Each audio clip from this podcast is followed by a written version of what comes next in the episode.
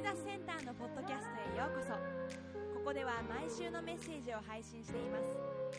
ジーザスセンターの詳しい情報はジーザスセンタージャパン .com をチェックしてください。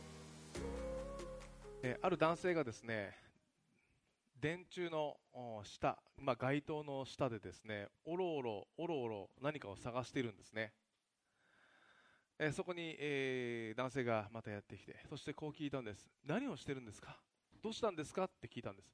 そしたらああ家の鍵を落としてしまったんですって言ったんですあそうですか。じゃあ一緒に探しますよって言って探したんです。でも探しても探してもないんです。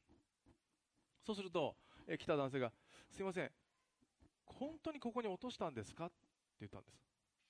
そしたら、あ、あのー私が持っていた家の鍵をですね、あそこにある駐車場の中で落とし落としたんですって言ったんです。じゃあ、駐車場で探せばいいじゃないですか。って言ったんです。そしたらその男性がこう言ったんです。何を言ってるんですか。あんな暗いところで探しても見つかるわけないじゃないですか。だからここで探してるんですよ。って言ったんです。さああなたが通りかかった人だったらどえなんて言います？ねこれがあなたのご主人だったらなんて言います？ばっかじゃないのって言いますまあそれか。優しい人だったら。ね。じゃああっちで探して電気をつけて探しましょうよって言いますよね。まあ、変な男性の話ですけどね。でも実はこの話私たちもねちょっと笑っていられないところがあるんです。例えばです。私たちが何か新しいことをしよう、ね、何か新しい道に進もう。うんそう思った時に大抵の人は大体自分が知っている領域で物事を決めるんです、ね、何か知っていることのことを明るいっていう日本語では言い方をします。例えばコンピューターに明るい人だよね。車の部品に明るい人電気とかね。そう言いますよね。でも実は自分がこれからすべきことっていうのは自分が知っている領域じゃなくてその鍵はもしかしたら全く知らない領域にあるかもしれないです。だから私たちは何か物事を進めていくときに広い視野を持つべきだってことをこの話は教えてくれるんです。そしていつも立ち止まって本当にこれで良かったんだろうか、ね、そう考えるべきだってことをねこれは教えてくれるわけですよね。だからしばしばそのただ一つの場所にとどまらずにさまざまな場所に行ったりさまざまな場所人に聞いてみたり情報を収集してえそしてもしかしたらその自分が探すべき鍵を他に探しに行くべきだってことですよね。さて今私たちが見ているこのパウロという人物はすごく賢い人だったんです。もう本当に優等生です。当時で言えばね、えー彼はですね本当に視野が広くそして行動力のある人だったんです。そして一つのところにはとどまらずに神様がこっちに行きなさいって言うとそこに行くんです。自分がそっちに行きたくないそう思っても神様がこっちに行きなさいって言えばそっちに行ったんです。そして彼はイエス・キリストの福音を伝えていったわけですけれどもただ伝えません。彼は賢い人です。さまざまな情報を集めます。ああここの人たちはこういう人たちなんだ。あこういう文化を持ってるんだ。その文化に合わせてこのパウロという人物は福音を伝えた。わけですよね。それは今見ている私たちが見ている人の働きを見ても分かります。えー今回の箇所はですねテサロニケという箇所に来ています。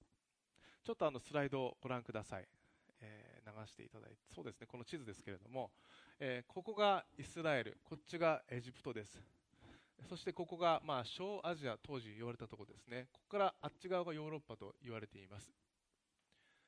この今私たちが見ているのはマケドニアという地方です。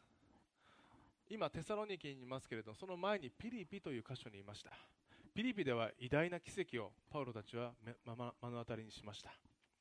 彼らがもう瀕死の状態で牢獄につながれていた時に彼らが賛美を歌っていると、ね、ガラガラガラと揺れてそして牢屋の扉が全部開いて足かせも鎖も全部溶けてしまった。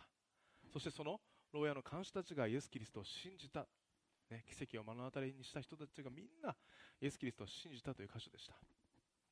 今回テサロニキに移動していますけれども実は彼らはその時、まあ、牢園つながれる前に受けたローマの鞭打ちを受けています、え、ローマの当時の鞭打ちは、えーえー、まあ、金属とかですね動物の骨とかがその鞭に一つじゃないです。たくさんの鞭があって、えそこにその先についています。そしてそれをバシーンと、えまあ、囚人に、え打つとですねそれが食い込むですね。そして引っ張るとまた皮膚が剥がれてしまう。もうパウロたちは本当に瀕死の状態だったんです。でもパウロたちは自分たちの使命だ、えー、そう思ってこの次の町にも、えー、行っているわけですよね、えー、このですね、えテサロニケという箇所はこのマケドニアという地方では、え首都の町でした特にですねここでは、まあ、港からの、まあ、船で行き来する人たちそして、まあ、陸をこう動く人たち本当にそういう陸路と回路のまあ中心になっていたような街なんです。そうですね、大体まああの東京とか大阪、まあ、名古屋、福岡、そういうところが海に面しています。そこから船が入ってきて、また今は飛行機ですけどね、そこからこう陸路がぼーっと広がっていくわけです。まあ、テサロニケもそういった形でたくさんの人がいました。まあ、当時50万人ぐらいの人がいたと言われています。ね、これもたくさんの人でしたね。当時においてはね。そしてパウロたちは、えー、この、まあ、言ってみれば大都市テサロニケで、まあ、伝道をするわけですけれども大体の期間がこの使徒の働きに書かれています、その期間というのは3つの安息日って書いてあるんです、え、大体この週の大体と言いますかね。週の終わりに、まあ、安息日があります。7日目にね。なので大体3週間、えパウロたちはこのテサロニケにいたわけです。え、彼らはいつも通り、え、同じユダヤ人がたちが礼拝する街道に入っていってそしてイエス・キリストの福音を伝えました。新しいニュースですよ。皆さんグッドニュースです、ね。えー、何なんだい？そうすると旧約聖書で予言されていた救い主が現れました、えその方こそキリストなのです。その方がイエスという人物です。神が人としてこの地に、え来てくださりそして全ての人の罪をあがなってくださったんです。このメッセージを伝えたんですね。たくさんのユダヤ人たちまた違法人たちが信じていきました。そうすると決まってこのユダヤ人であり、えまあ、あの彼らパウロたちに反対する人たちが出てくるんですね。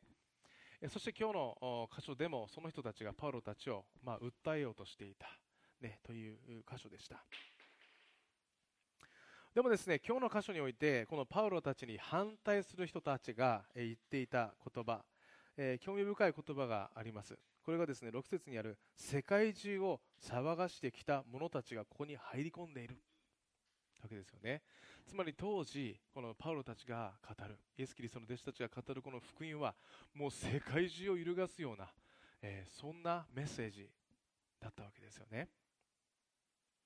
どんなメッセージだったか、まあ、もちろん福音です。日本語で言うと福音です。英語で言うとゴスペルです。ね、で、ゴスペルは良い知らせという意味ですよね。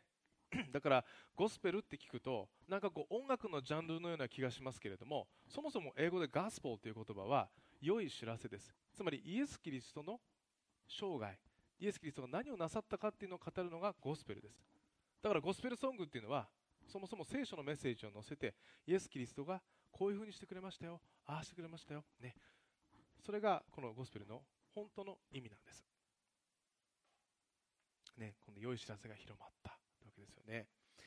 あの最近ね、うちの下の息子、まあ、上の息子ともにですね、マイクラがめちゃくちゃ流行ってます。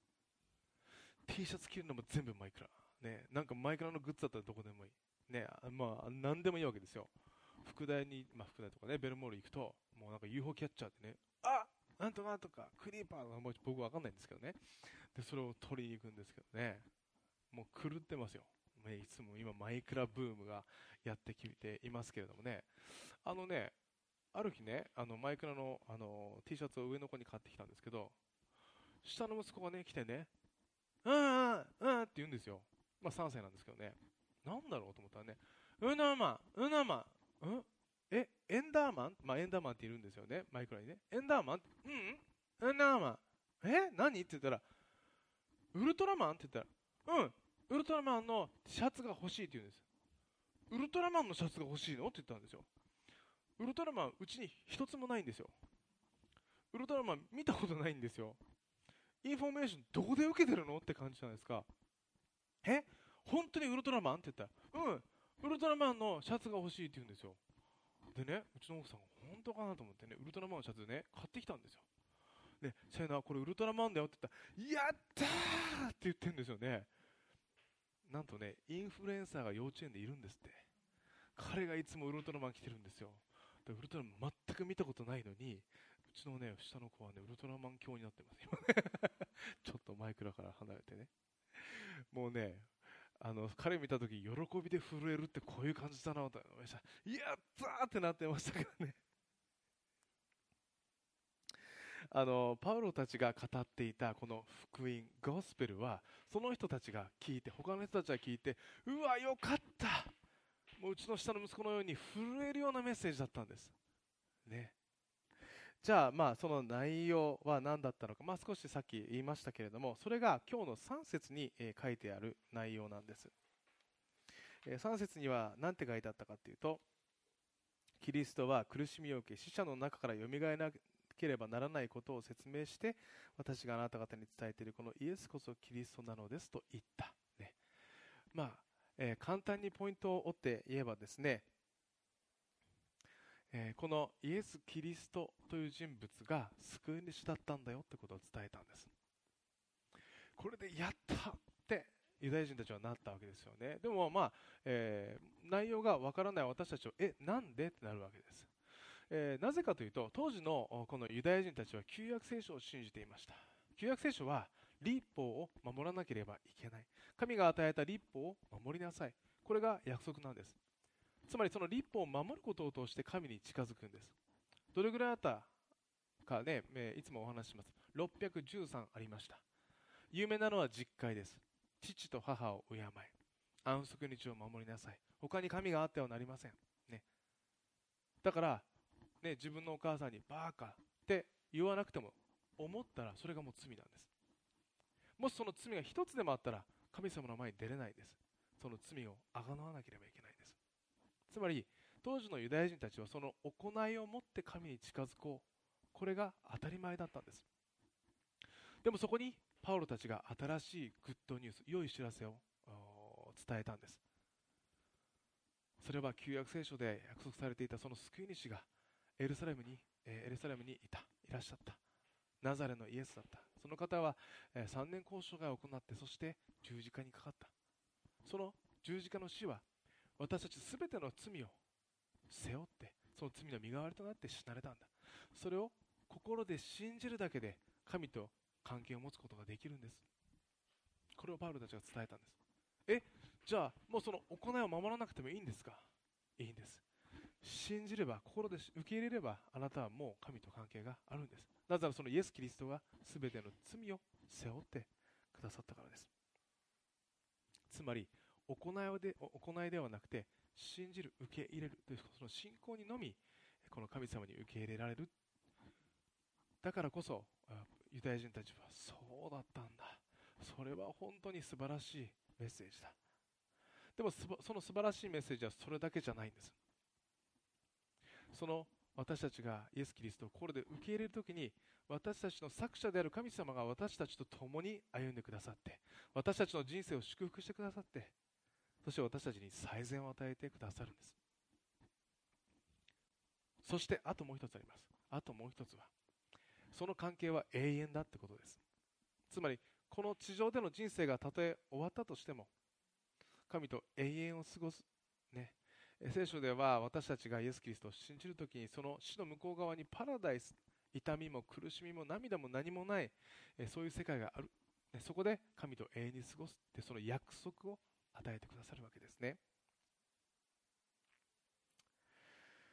だからこそこの パウロたちが大胆に語るとき、それは喜びの知らせだったんです。ね、世界が震えたんです。イエス・キリストの信じる、受け入れるだけで神と永遠の関係を持つことができるんですか、えもう守らなくていいんですか？そうなんだ。そして死の向こう側にもパラダイスという約束があるんですか、ね、だからこそこの世界で受け入れる人たちがたくさんそしてその世界が揺れたわけですよね。素晴らしい。世界を揺るがす良い知らせだったということです。あの僕ですね、えっとまあ、ゴスペルの、まあ、指導もしますけれども自分であの歌も歌ったりします。カフェで歌ったりレストランで歌ったり。で僕があの日本に帰ってきたのは2007年です、えー、そして2008年その次の年にアメリカから僕の知り合いであるピアニストが日本に来てくれてそして後に日本で日本人と結婚しました。ロブさんって人です。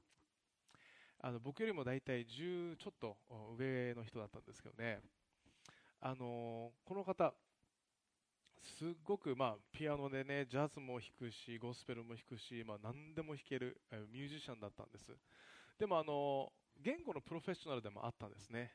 でスペイン語、まあ、英語は当たり前ですけれども、えー、スペイン語、フランス語、まあ、ラテン語とかギリシャ語とかいろんなものを勉強していました。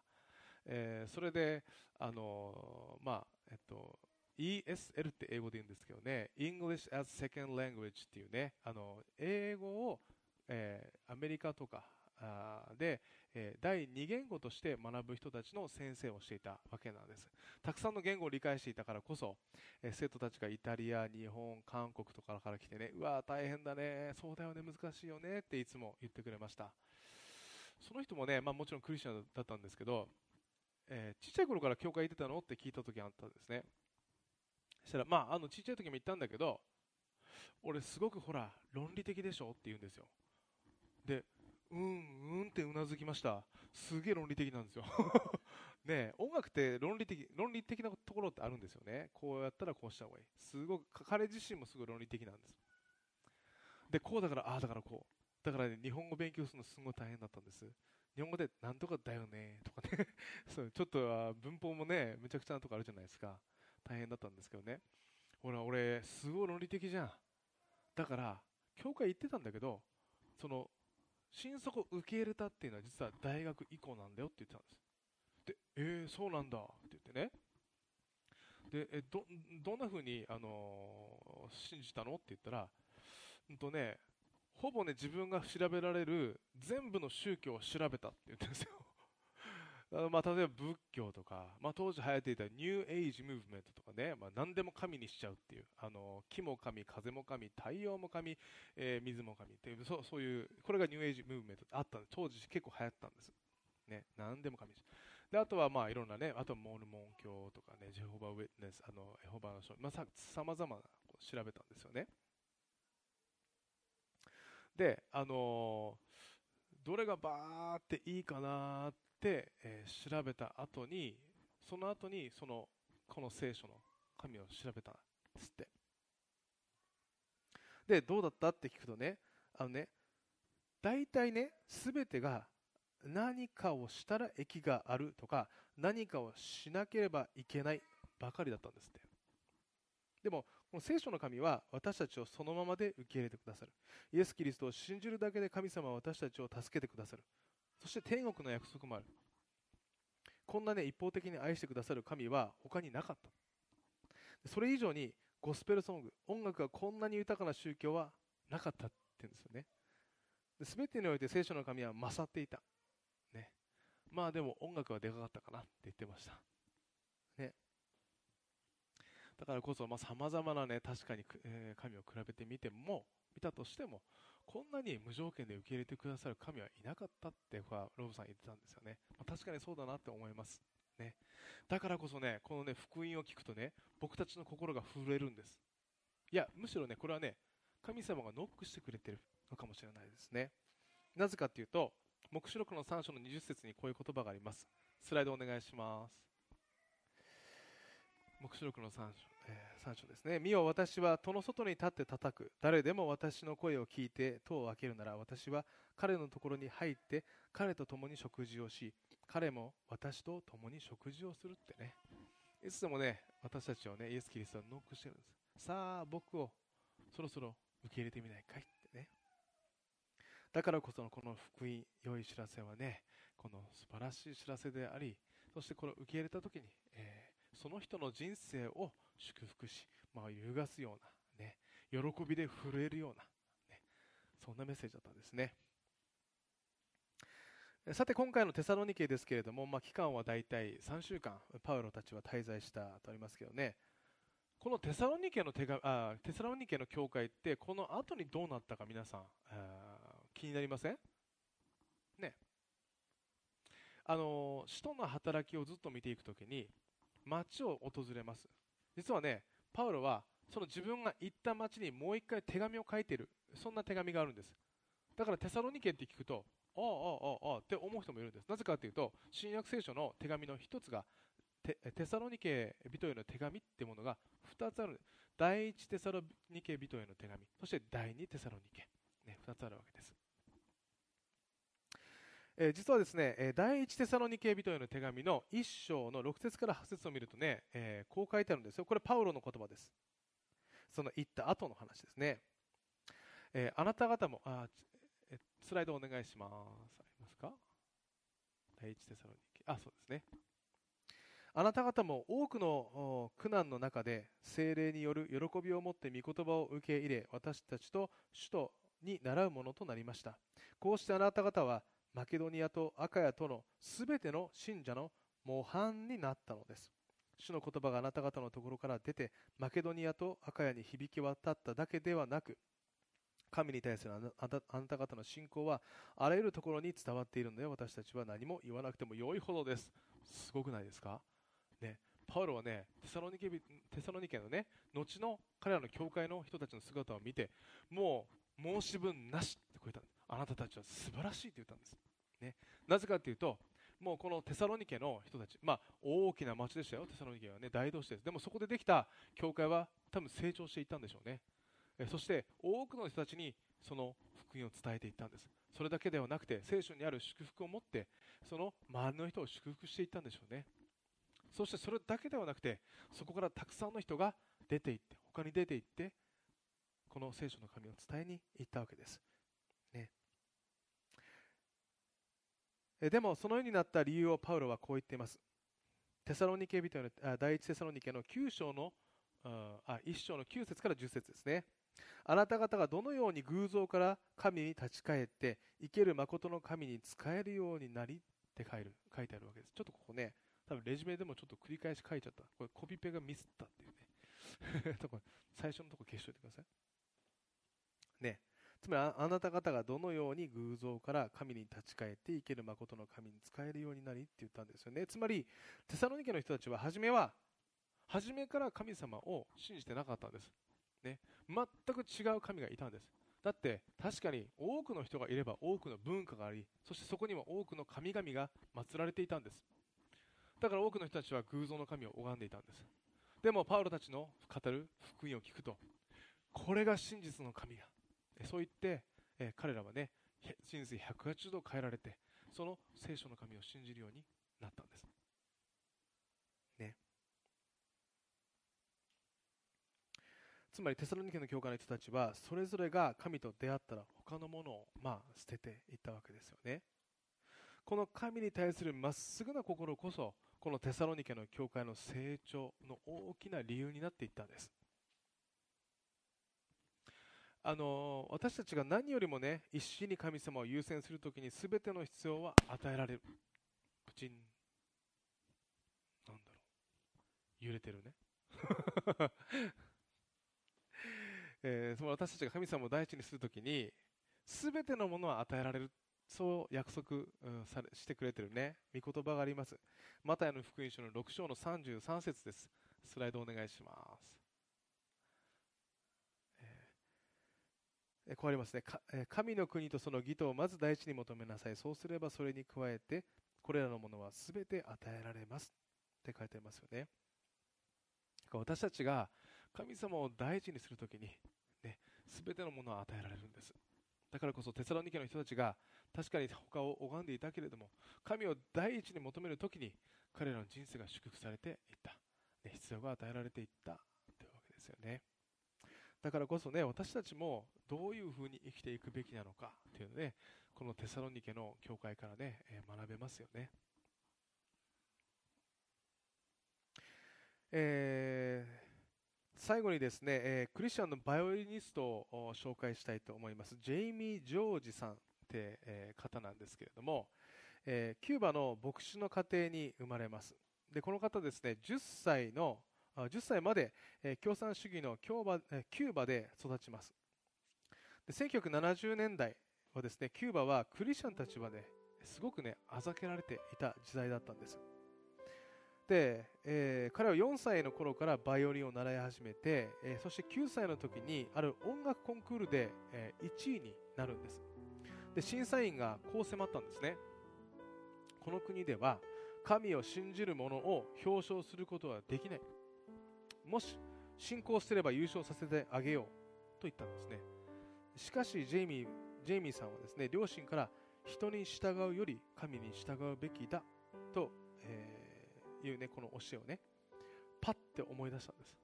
そしてそれを断ったんです。で、後日、えー、このジェイミーさんの家に同じ審査員がやってきて、こう言ったんです。レーニン、スターリン、マルク、そしてカストロを信じなさい。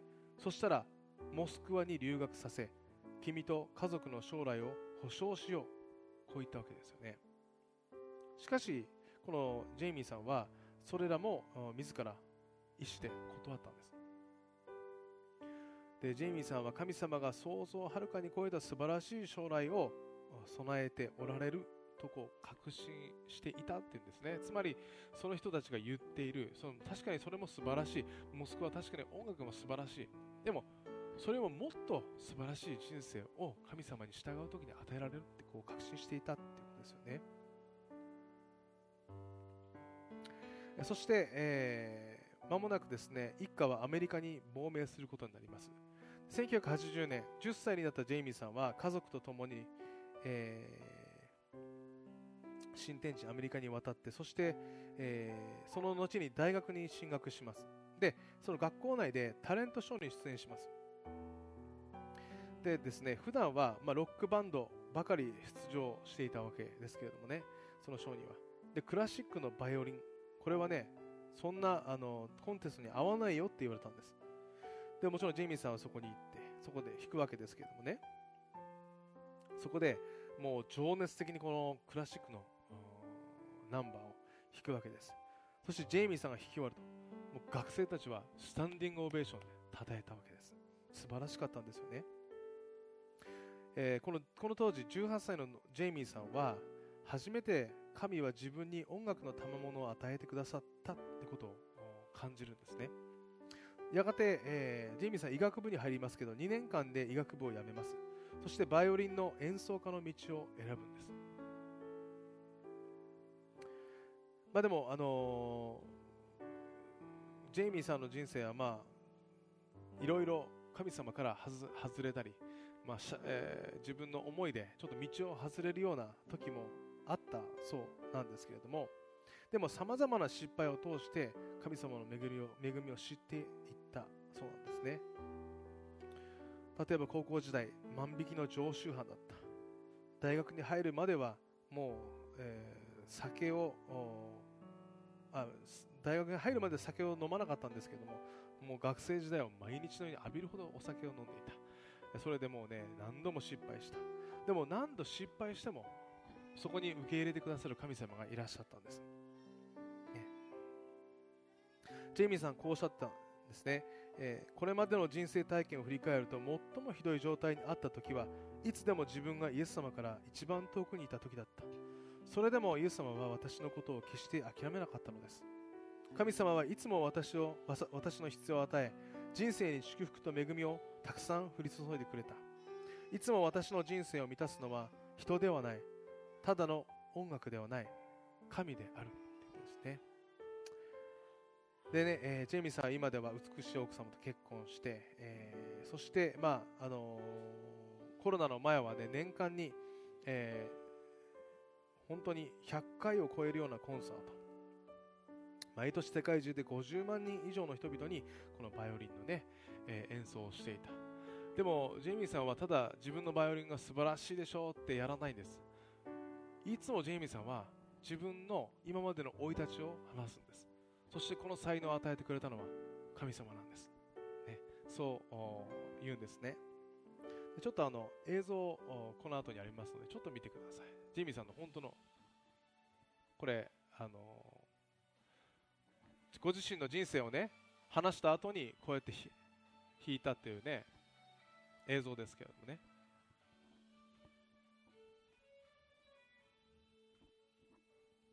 すごい力強いですよね。なんか自信に満ち溢れてるようなね。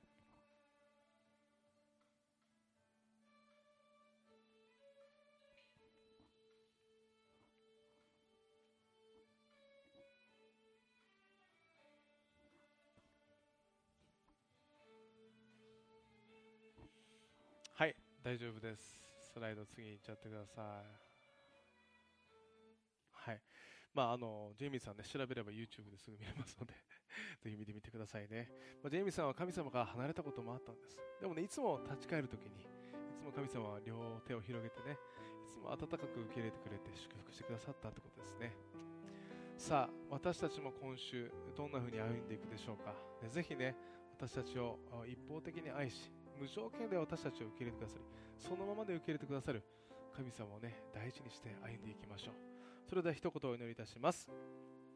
愛する天のお父様あなたご自身が私たち一人一人を素晴らしい作品として作ってくださり感謝します。そして希望の道を与えてくださっていることを感謝します、えーどうかあなたがここにいる一人一人の人生を祝福してください。